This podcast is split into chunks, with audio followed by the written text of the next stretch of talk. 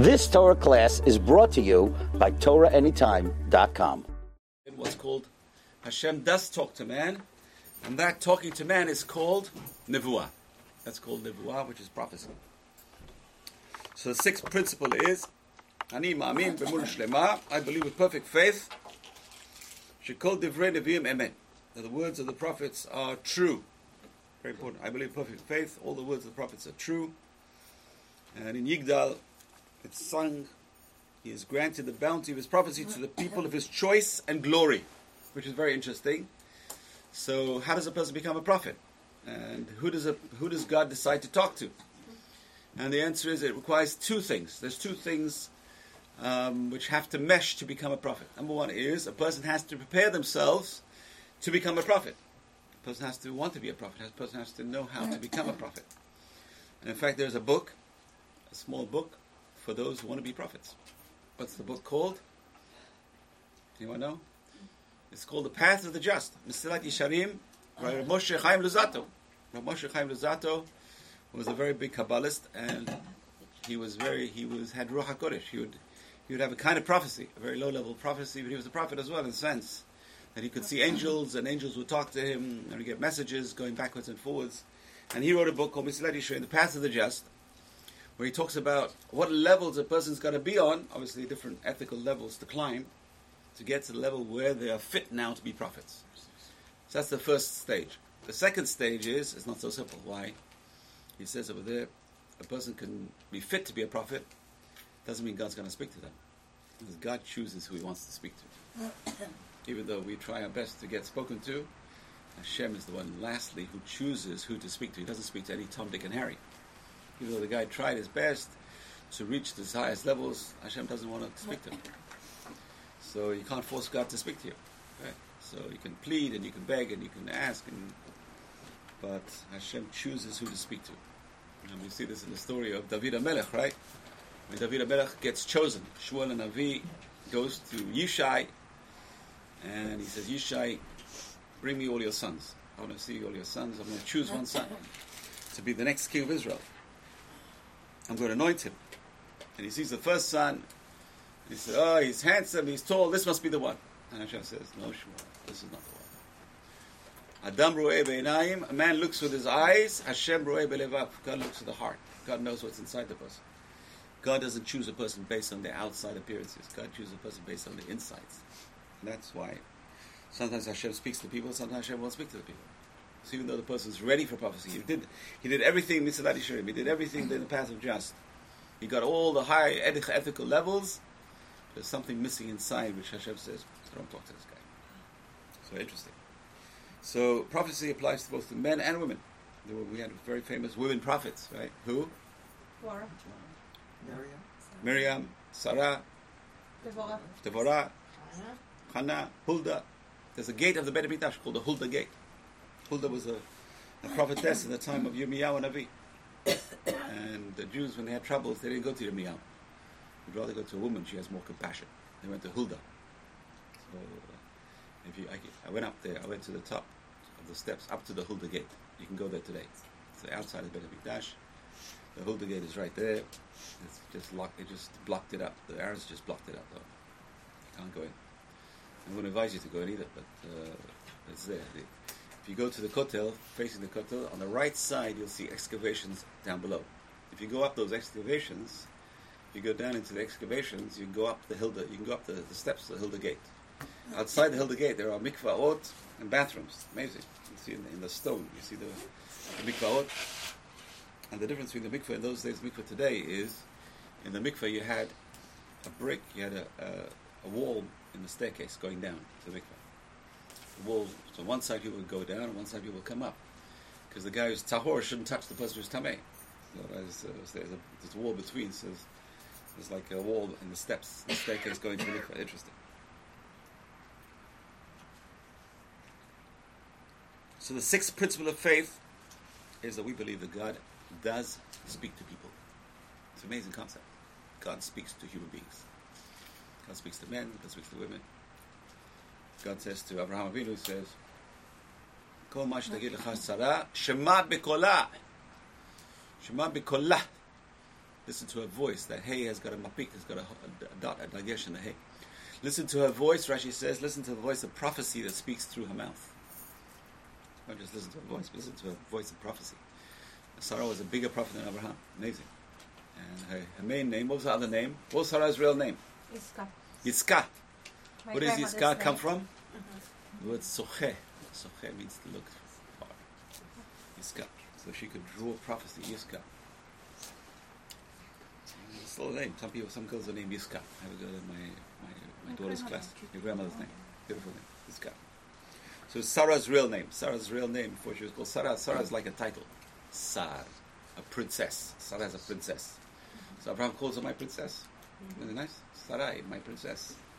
But her real name was Yiska. How do we know? Because Nahor says Haran had uh, two two daughters, Milka and Yiska, and one son Lot. So Haran, her father, had two daughters, Milka and Yiska. We know she was the daughter of Haran. Which daughter was she? Milka or Yiska? So she was Yiska. Anyway, she was a prophetess. So the question is now, we believe that the words of the prophets are true.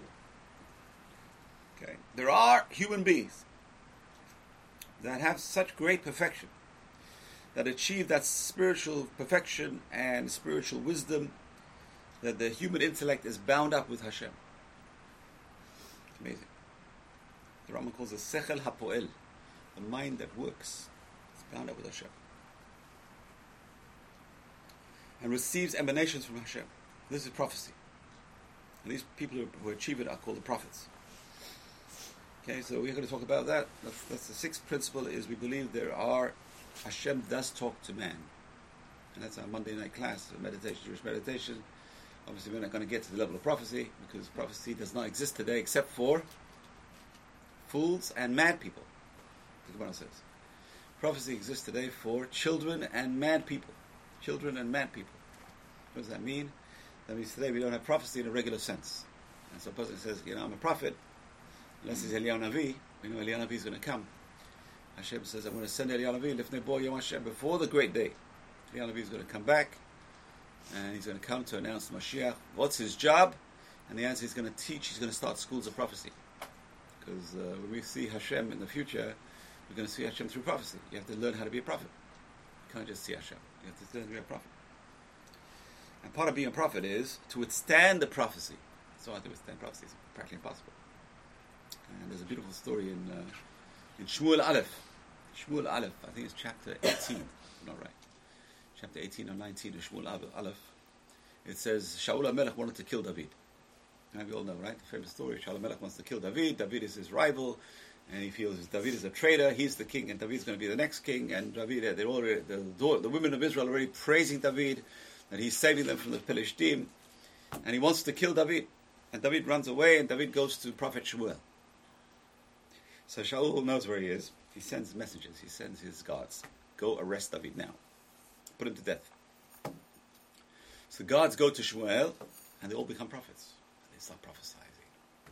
He sends more guards. Second group. They start prophesying. They don't come back. The third group. There goes. They start prophesying. They don't come back. He goes himself. Shmuel goes himself. And he goes, and David and Shmuel and Navi is prophesying with the prophets. And Shaul starts prophesying. It says for two days he was like a madman. Like he was totally out of it completely. Shaul was totally out of it for two days. He was knocked out. The prophecy. He was taken. The prophecy takes over a person, and he was lying on the floor and prophesying. So that's the person like in a trance. They're totally out of it, completely out of it, completely. So that's uh, prophecy. It's very hard to be a prophet. And Moshe Rabbeinu was the one who could withstand the prophecy, could walk around, talk to God, and talk to you. That's wild. That's, that's why we're going to come to one of the next principles of faith. That Moshe Rabbeinu is the greatest prophet, and there'll never be a prophet like Moshe Rabbeinu. His prophecy was different, unique, in that he could talk to God and talk to man within a few seconds. Amazing. He could take the prophecy without without being in a trance-like state, without getting out of it and being uh, totally inoperative. So we do believe. Rambam says in laws of uh, foundations of the Torah, it is a foundation of our faith to know that God grants prophecy to man, to human beings. Such prophecy now it comes to the actual character of the person. Who gets the prophecy? Number one, a person has to have great intelligence. If a person's a fool, they're not going to get prophecy. Because why? Because the prophecy comes through the intellect. It doesn't come through the imagination. It comes through the intellect. Interesting. It comes through the intellect. Obviously, the imagination is involved, the emotions are involved, but the main vehicle, according to Rambam, is the intellect. Chokhmah. And number two, a person has to have a very strong character. What's a strong character? A gibor. What's a gibor? A mighty person. Pirkei says, Hakovesh et yitzro. Person who can control themselves. It's so hard to control oneself. It's so hard to see sights you're not meant to see, to say words you're not meant to say, to hear things you're not meant to hear. Oh, so hard. Be a gibor. To taste things you're not meant to taste. You know that the story is that uh, the kiddush they see the rabbi wolfing down chocolate cake. The rabbi, you have a, a sweet tooth for chocolate cases. Yeah, thank God. It's, this is my only vice. People have different vices, so at least I take out my vice is chocolate cake. Baruch Hashem. Should only be things which are innocuous. We have to try and control ourselves in every every direction. So prophet, one of the things is to be a prophet, you've got to be total self-control. So strong character. Not be overcome by the impulses in any way. Also must have constant control over their emotions. So hard to control one's emotions. Doesn't get angry, doesn't get sad, doesn't get happy, doesn't get excited, doesn't self-control. Self-control, totally smooth sailing all the time. No emotional highs, no emotional lows. It's very hard to stay emotionally straight all the time. So whatever happens, the guy is not phased by that, not phased by anything. My, my mother tells me that once uh, a bandit broke into my my grandfather's house and put a gun to his head. Put a gun to his head, and he just sat there, calm as a cucumber. What do you want? I'll give you whatever you want. Take. And the guy put the gun away and walked away. Just just by staying calm sometimes in a situation, it's so hard, crazy, crazy. We should never know these situations, but it's very that's that's total self control. Self control is not even feeling any emotions. It's very hard. So that's a strong character. An outlook that is both very broad and very firm. Now it's very interesting because a prophet must have a very open mind. Why? Because he sees things that would drive a regular person crazy. You see things like, for example, the future. Right? So Yeshayahu Navi is seeing angel, air, airplanes. What does he say? How does he describe them? On the wings of eagles. I'll bring you back on the wings of eagles. So he doesn't know what airplanes are. He just sees these big monsters. He says, the largest thing we have today are eagles. So they must be eagles. So I'll bring you back, Hashem says, on the wings of eagles. So when the Yemenite Jews are waiting over there, the airstrips in 1948 to come back to Israel, and they see the big planes landing, oh, Hashem prophesied. And on the wing, I'm going to bring you back on the wings of eagles. So they took it for granted. These are the wings of eagles. Hashem sent us wings of eagles to bring us back. See, it's amazing how the prophet has to see the future. It's like H.G. Wells' time machine, right? Imagine he's writing about the future. How do you write about the future? How do you write? How do you tell an ancient man that I was on a cell phone? And not only that, today's cell phones even better. You have images. I'm, I'm, I'm seeing people on Skype. I'm, I'm actually Skyping people. I'm, well, how do you describe the ancient man? Uh, or TVs or whatever, or airplanes or other things like that. Technology, which, so you can imagine tomorrow's technology today. How are we going to describe it to our children? It's very hard. So prophets can be able to have an open mind, to be able to see the future and explain it to the people of the present.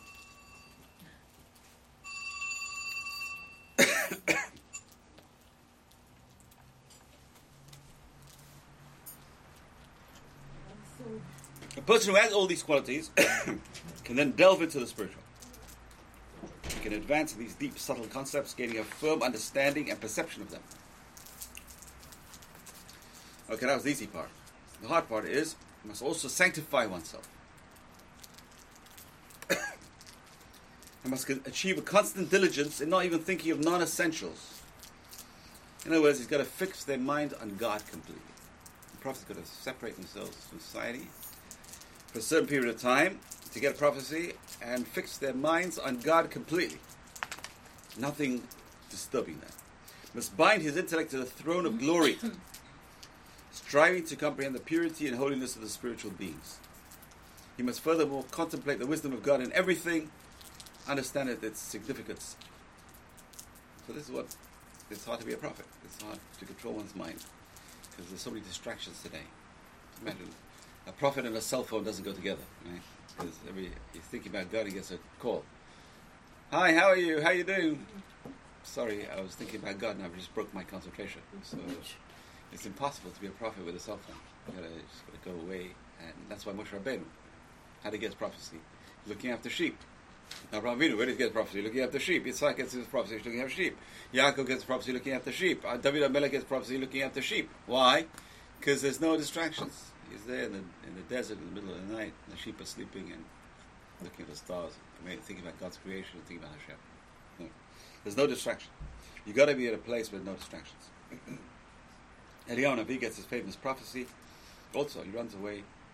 He goes to the south, to Beersheba, and Hashem says, go to Sinai. Gets massive prophecy at Sinai. It's like a reenactment of the giving of the Torah. 40 days, Eliyahu Navi is on Sinai, in a cave, and then he gets this beautiful prophecy. So again, it takes a lot of focus and concentration to get prophecy.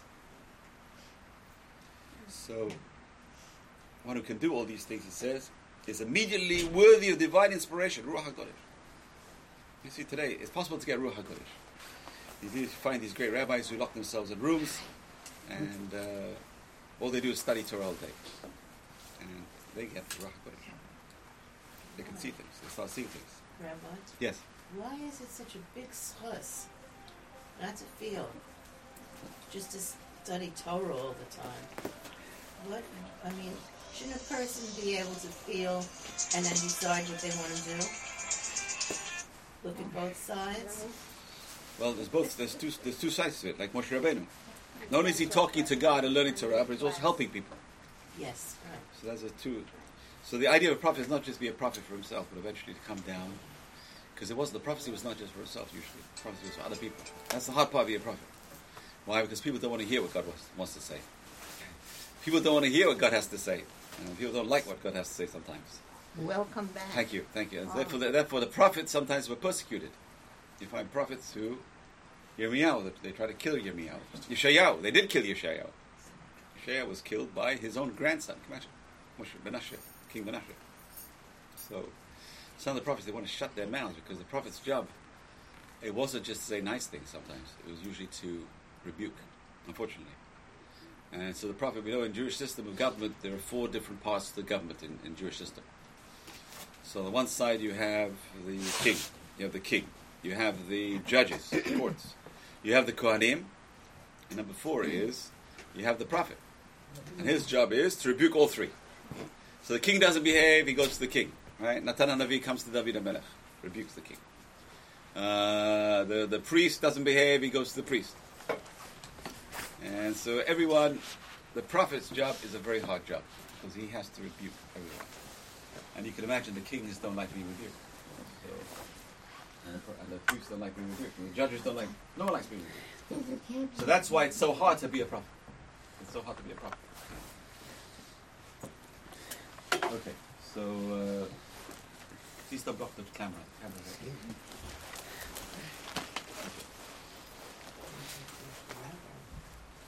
So all prophets have one thing in common, except for Moshe Rabbeinu, and that is they see the prophet, their prophecy in a vision, in a trance. It's like a dream. They can't be awake and have prophecy. So that's the common denominator of all prophets is they see their prophecy in dreams or in trances. So that's why it says by Avraham Avinu. Avraham Avinu says, Naflat tardemala. And a great sleep fell on Avraham Avinu. And then he started, he saw. But without that sleep, he couldn't see. So it's only in a trance-like state that the prophets can see. The exception is Moshe Rabbeinu. Moshe Rabbeinu is the only one, amazing prophecy. You can see prophecy even when he's walking, awake, walking and talking. So why is it only possible to see in a vision or in a dream?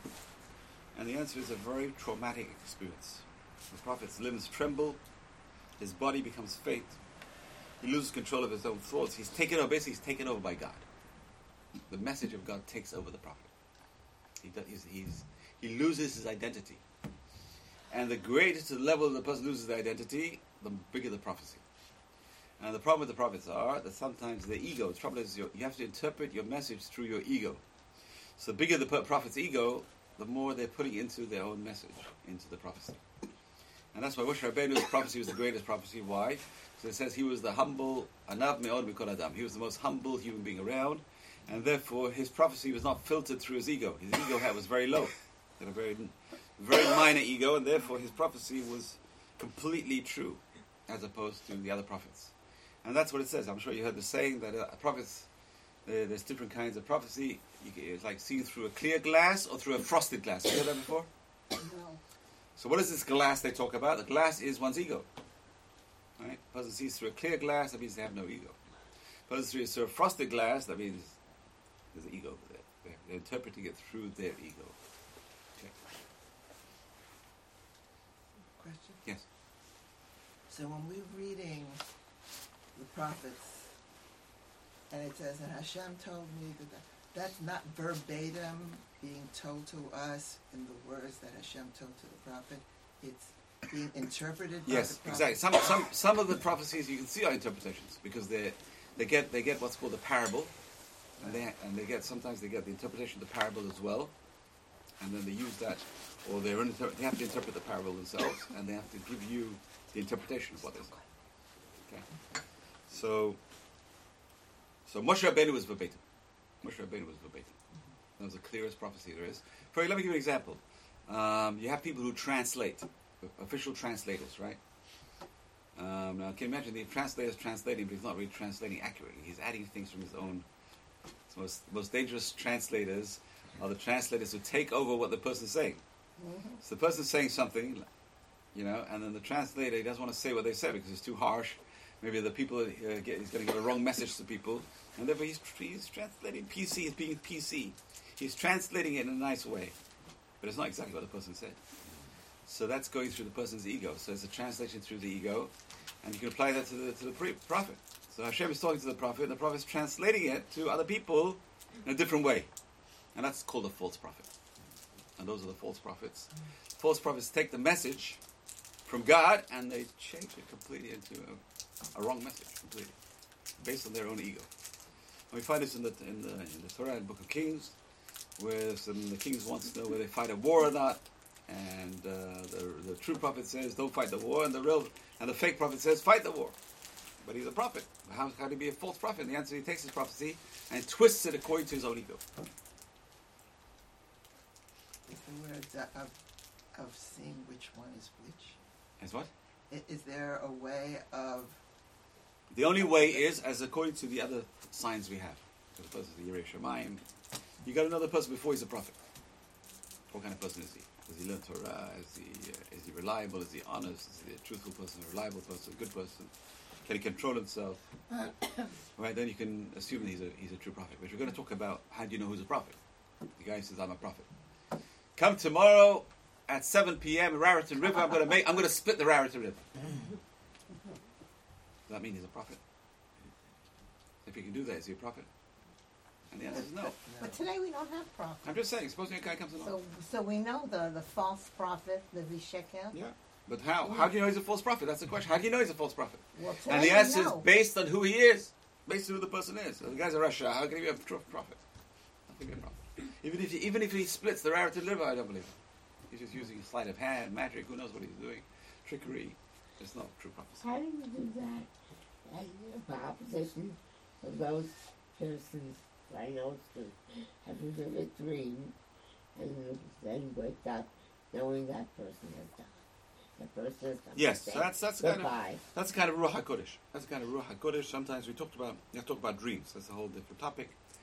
But I did give a class on dreams. There's an hour on the website. Uh, Torah Anytime you'll find on dreams. Very interesting. And uh, sometimes the dreams are true. Sometimes dreams, there are messages in dreams. But usually dreams are based on a person's subconscious. Most dreams, person's what? subconscious. What a person thinks about during the day, that's normally what they think about during the night. So, but there are dreams which are true dreams. So we find uh, the end of Breshit.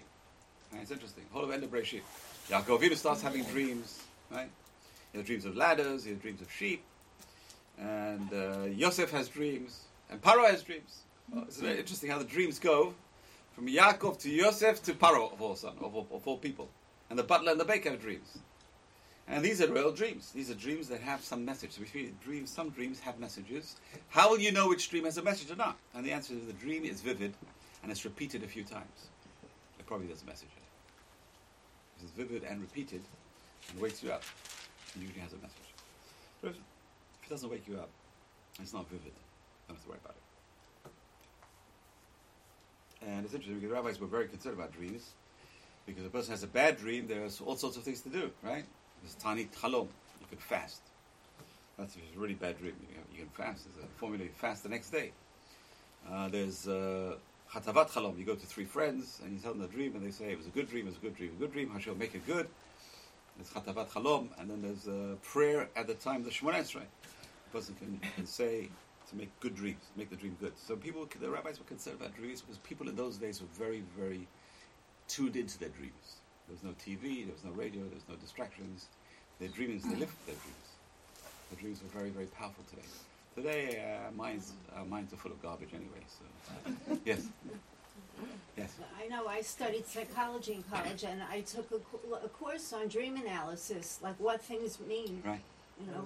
the Freud's out the door these days. Uh-huh. But you know what? It's a Gemara. It's the whole ninth chapter of Sh- of Brachot. Talks about what dreams mean. Amazing. This is, I'm sure Freud got a lot of it from the Gemara in Brachot. Yes. What is the paragraph? What do you say during Shemona Esrei? There's a paragraph during the repetition, and during Birkat Kohanim usually. Good. Uh, if you look in the ArtScroll, you might find it. Some Siddurim have it, some Siddurim, most of them don't have it. So, um, usually a prophet is in a trance. When a prophet is given a message, come back to your question. It's given in the form of an allegory. The interpretation of the allegory, however, is immediately implanted in his mind. He knows its meaning. Thus, for example, Yaakov saw a ladder with angels going up and down the ladder. Right? Now, we, we don't know what it means. But he knew what it meant. And he woke up very scared and until he saw Hashem on the top of the ladder. Then he woke. So, what does it mean? So, the rabbis give a few explanations. One explanation is that these are the angels of the nations of the world climbing the ladder. They're getting to the top. In other words, they're controlling us. He saw the Greeks and the Romans and the Babylonians and the Persians and going climbing the ladder. He gets ter- ter- terribly scared. So he, sees Hashem on top. I'm in control of history. Hashem says. Yaakov says, okay. If you're in control, I have nothing to fear. If you're not in control, I'm big problems. so, so that's the. The same is true about the other prophets. Prophet Ezekiel sees a vision of living creatures. Yirmiyahu sees a boiling plot, uh, pot, an almond tree rod. So all the prophets have these shalim, these parables. In some cases, only the interpretation was revealed. Other times, only the allegory was uh, recorded. All the prophets, however, only prophesied by means of allegories and metaphors, except for Moshe Rabbeinu. Moshe Rabbeinu had direct prophecy. The others could see things, they had to interpret. Sometimes they got the interpretation as well. Now, how would a person, one of the th- mechanisms of prophecy, have, a prophet cannot be a prophet unless they're happy. You cannot be a sad prophet, no such thing. If you're depressed, prophecy goes away. God does not speak to depressed people. God only speaks to happy people, and that's why it's so hard to be a prophet. You've got to be happy all the time. It's hard to be happy all the time. Right? Even when you go in troubles, uh, Moshe Rabbeinu was in trouble. Uh, Paro and the Egyptians and this and that. Imagine how did he keep his prophecy? So he had to keep his mental state clear and happy in a sense. It's very hard to they do say that. that Yaakov lost Yes. prophecy? Exactly. How when Yosef Yosef was was gone. disappeared, That was 22 years. 20, 20 years, 21 years, he lost his prophecy. It's a shame because if he had his prophecy, he would know Yosef was still alive. But the fact that he got depressed and lost his prophecy is like a vicious cycle. He gets depressed, loses his prophecy, and he doesn't know Yosef's alive. So it just keeps on going. It's unfortunate.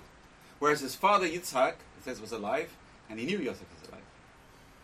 But he wasn't allowed to tell Yaakov. Imagine. He sees his son suffering, and Hashem says, don't tell him. Yosef is alive, but don't tell Yaakov. Yaakov's not allowed to know. Yaakov has to suffer. Terrible. Why did Yaakov have to suffer? Because Yaakov Avinu didn't do, didn't honor his parents for 21 years. So his son doesn't honor him for 21 years. So, tragic situation. so how does a how does a prophet get into a good mental state? And the answer we find in the book of Samuel, chapter 10, and Shmuel Aleph, says the prophets would come with their musical instruments. Music. Music is very, very critical. For prophecy, music is very, very critical to be in a good frame of mind. So, I'm talking about good music, good quality music. And uh, well, it's one of the things we've go to Bet HaMikdash, which we don't have, unfortunately. But uh, one of the reasons why it's so sad is we, the music, we lost the music. We lost the music of prophecy. What do you mean the music of prophecy? The music that went along with the words of Tehillim. We lost that music, and if you were there and heard that music, you'd also start prophesying. It says Jonah becomes a prophet in the Beit HaMikdash on Sukkot. when they went for the water drawing ceremony. They had tremendous music and dancing, and he became a prophecy that same day. So we say Shafte Maim Sason. When the prophet when the prophet writes, you will draw your water, which became a very famous folk song in Israel. Shafte Maim Sason, Ma'aneh Yeshua. Ma'aneh Yeshua, what is he talking about? Drawing water from the well springs of salvation. He's talking about prophecy. Drawing prophecy for the well springs of Hashem. That's what he's talking about. It's a very high level. So the prophets would therefore have people play music for them when they were seeking prophecy. And that's what uh, the prophet Shmuel, chapter 10. A band of prophets coming from a high place, led by harp, drum, flute, and lyre, and they were seeking prophecy. So music will get them into this ecstasy, ecstatic state to get prophecy. You see in the uh, dances, the weddings, people dancing with the music, and getting into the, it's like kind of meditation. And singing the words of the music, and, and that's how a person gets prophecy from those words. The, the, the, the words start speaking to the person. It says, uh, Rav Yosef Karo has a book called Magid Misharim. Magid Misharim was his own personal Magid.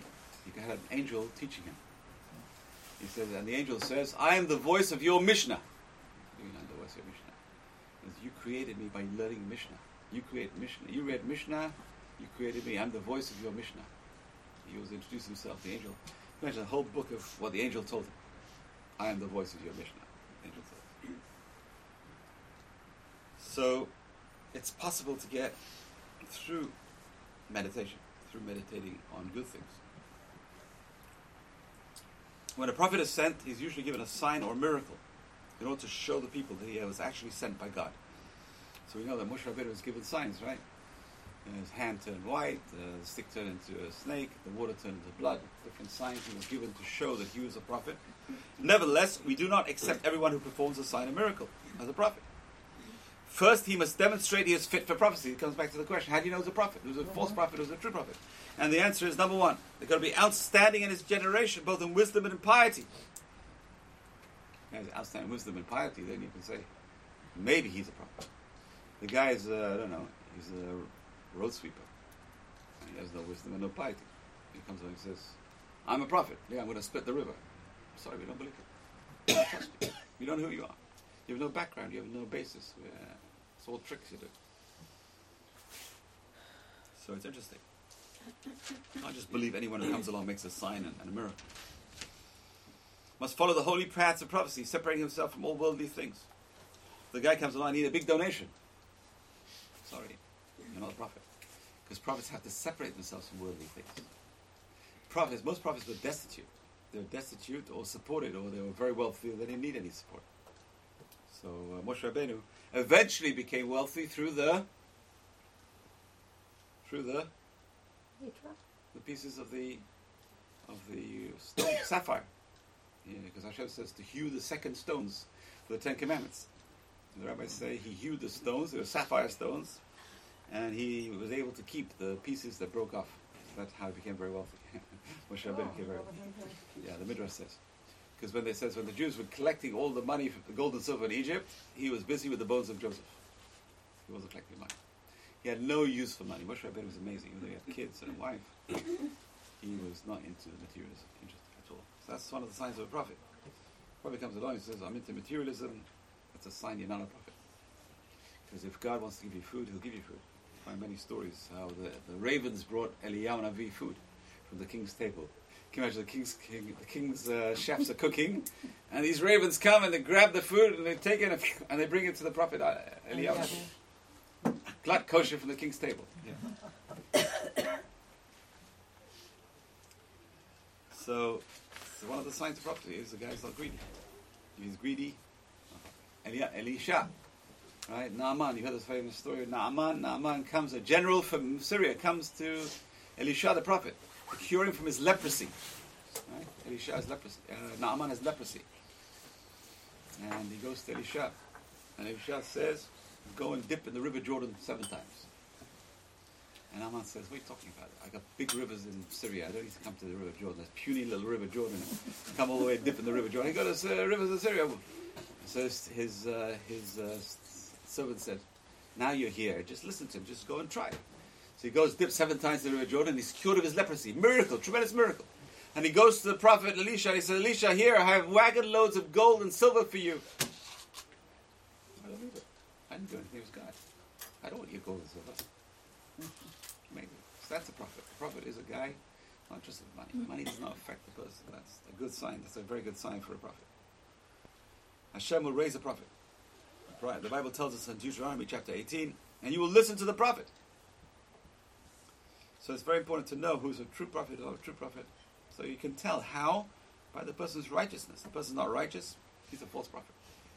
So for example, Gehazi. Gehazi was Elisha's student. Right? But Gehazi had a lot of faults and failings. And he runs after Naaman. He says, My master changed his mind. He wants the money. so he got all the money. On, Gehazi takes all the money. And he goes back to Elisha as if nothing happened. Elisha says, Gehazi, where have you been? And he says, Oh, I was just looking the little things, not odds and ends in my in my in my basement. And Elisha says, Whatever he had will go to you. Was all his leprosy will come to you. You took his money, leprosy will come to you. So it's interesting. You can't fool a prophet. One of the dangers of being around a prophet is you can't fool them. If a prophet can see what you're being, what you're doing, what you're up to, you can't say, Oh, I just did something. I've been busy right now. Elisha says, I know what you're up to. He has it. So, okay. So we do believe in prophecy, and the Rambam tells us when a prophet comes and says, I'm sent by God, all he must do is accurately predict the future three times. The sign will be he predicts the future three times. So he asks you a question. Give me a question. What, what, do you, what would you like to know about tomorrow or day after? Today you, they can predict the weather, but in those days, oh, whatever. So whatever. So let's say, uh, uh, where will where will there be a storm tomorrow, or where will there be an earthquake tomorrow? And he predicts. Tomorrow the earthquake will be in so and so place location. What's going to happen with North Korea? And he predicts, and all his predictions come true. You can assume he's a prophet. Okay, uh, but however, we have a very, we're going to come to the different criteria. We can then test this prophet a number of times. His predictions all come true that he is a true prophet, we find this in the case of Samuel. Samuel grew, and God was with him, and not one of his words did not come true. And all of Israel, from Dan to Beersheba, knew that Shmuel had become established as a prophet. Anyway, whatever he said came true. Whatever he said came true. That's the prophet. So, what's the difference between a prophet and a guy, with a fortune teller? And the answer is that a fortune teller may predict the future, but they're not always accurate. Some predictions come, some predictions go. And same thing with astrologers, they can't predict it totally accurately. But whereas the prophets are totally accurate all the time. The predictions of all true prophets, however, must all come true. And that's only a good prophecy. But a bad prophecy, Hashem could always change. But good prophecies have to come true. The prophet says something good will happen to you, you're going to win the lottery tomorrow. This guy's this, and this guy's that, and he's going to get a good job, and, da, da, da, and it comes true, he's a true prophet. Okay, we see. One of the main tasks of the prophets is to tell us the future and predict such things as bounty and famine. Right? And the Navi tells them you're going to have uh, times of famine. Famine is going to come. And then after three years, he says, that's it, famine's over. The rain's going to come. He predicts already, he predicts. So just when things were really bleak, and he's predicting rain now. So then, no, there's no, there's a blue sky. There's no clouds in the sky. And the Navi is on Har Carmel, and he sends his, his servant, go and see if there's a cloud coming. No. Go and see again. No. Go and see again. Yes. There's a small cloud the size of a fist. And the Navi tells the king, quickly, go home quickly before the rains come. It's going to be a big storm. So he predicted, and then eventually big, big rains came. So that's the prophet. That's the ability for a prophet. Even the needs of an individual may be revealed to a prophet. So in Saul, King Saul, before he became the king, I'm sure Shakespeare based himself on this story. Uh, king Saul lost his father's donkeys.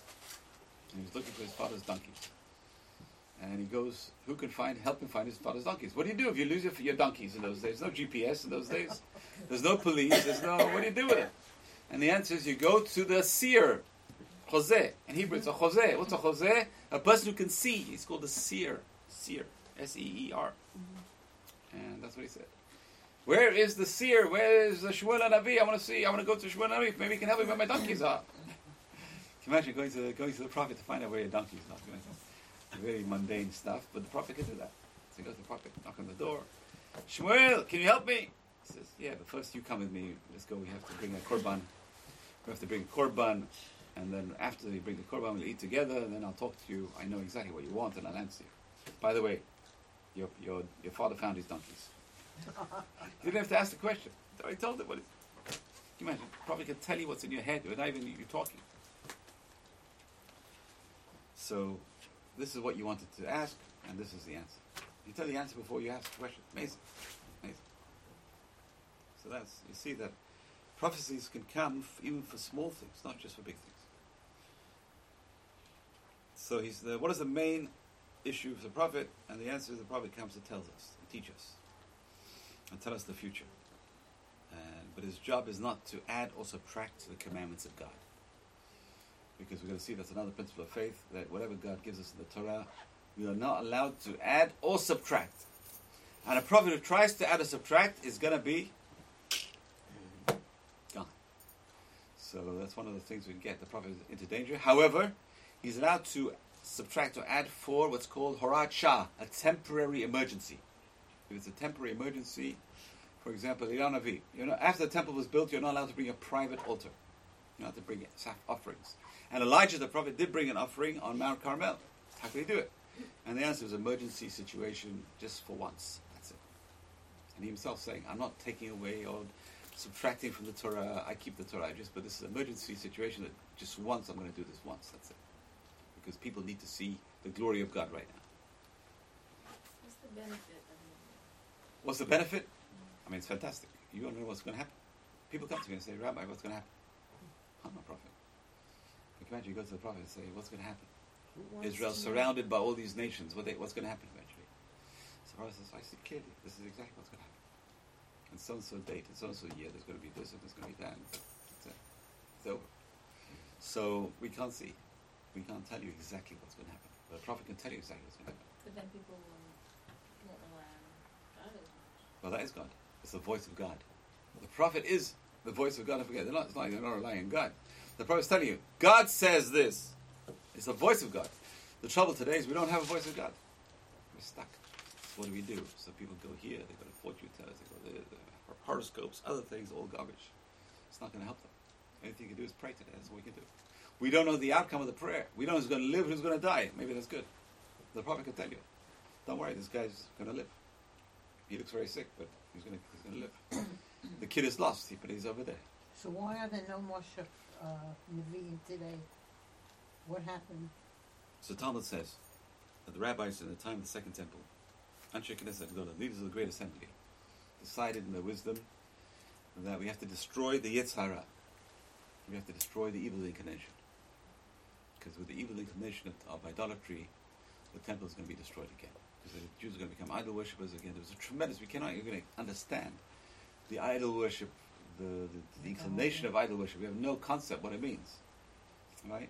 I don't want to make an idol and bow down to the idol. Well, I have no desire to make an idol. It doesn't make sense to me. So who, where did that get, where, who got rid of that desire? And the answer is the leaders of the Great Assembly. They, they got together, they made a Hashem, please get rid of this desire for idolatry. Hashem says, okay, but you've got to know. There's a balance in the world between idolatry and prophecy. When idolatry is great, there's great prophecy. When idolatry is less, there's less prophecy. So that was the counterbalance to idolatry. So today we have no idolatry, and the prophecy also, the counterbalance went away as well. So we lost prophecy. But it was worth paying the price just to get rid of idolatry. So the answer of idolatry, you don't find people worshipping idols today. At least as much as they did it in those days. At least as much as they did. People still do. Yes, people still do. But you don't find a great desire amongst the Jews to go worship idols. You don't find this great desire. So, and then they tried to destroy the idolatry for immorality, but they saw the world cannot exist without it. It's very strange. So as, as they take away the desire for, for other for physicality, and people will stop having children. People stop going to work. So they had to bring it back. Interesting, very fascinating uh, Gemara in Avodah Zarah. Very, very fascinating Gemara. Okay. So the main task of the prophet is to tell us the future, predict bounty, famine, war, peace. And tell you there's going to be a war. How many years they warned us? Your temple is going to be destroyed. Do teshuva, do teshuva, do teshuva. Your temple is going to be destroyed. We see it. No, I'm not going to listen to you. I'm Not going to listen to you. I'm Not going to listen to you. Okay, get destroyed. The prophet's telling you. I can see it happening. Just do teshuva. If they only listen to the prophet, it'll be fine. Everything will be fine. You have a prophet who's going to tell you what's going to happen. Just listen to him, for goodness sake. He's guiding you. No, I'm not going to listen to him. Okay? That's a trouble. Trouble is we don't listen to the prophets. Okay. Human nature hasn't changed. if you've noticed. Human nature has not changed. No. So you can imagine, you have the best prophets, listen. the biggest prophets. It says when Haman, when, when Ahasuerus took off his took off his ring to give to Haman, it was more effective than four prophets to make Jews do teshuva. so that made Jews do teshuva more faster than the, all the prophecies for hundreds of years, and they weren't changing, and they didn't do anything. When uh, Ahasuerus took up his ring to give to Haman, all the Jews did teshuva. It's amazing. It's unfortunate. It's unfortunate. If an established prophet testifies that another is a true prophet, we accept the latter without any further test. So Moshe Rabbeinu testifies that Joshua is the next prophet. That's it. We don't have any questions for that. He's already been ordained as a prophet by a reliable prophet. He's a prophet. So Eliyahu says Elisha is a prophet. Elisha is a prophet. So it takes one. Once you know one's a prophet, the other one can be appointed by him without any further testing. Once it is determined the individual is a prophet, we must know and believe that Hashem is among us. It's amazing. It's a sign that God is with us. Because God is talking to us through this person. It's a tremendous sign that God is with us. It's amazing. Okay. And that's uh, so, Halavai, we had a prophet today just for that reason. We can see Hashem's presence in the midst of the Jewish people. It's such a tremendous thing. Okay, we'll, we'll stop here. And Bez Rasha will carry on until next week. Bez Rasha. Thank you. Thank you. Are you going to have class tomorrow night? Yes. But You've just experienced another Torah class brought to you by TorahAnytime.com.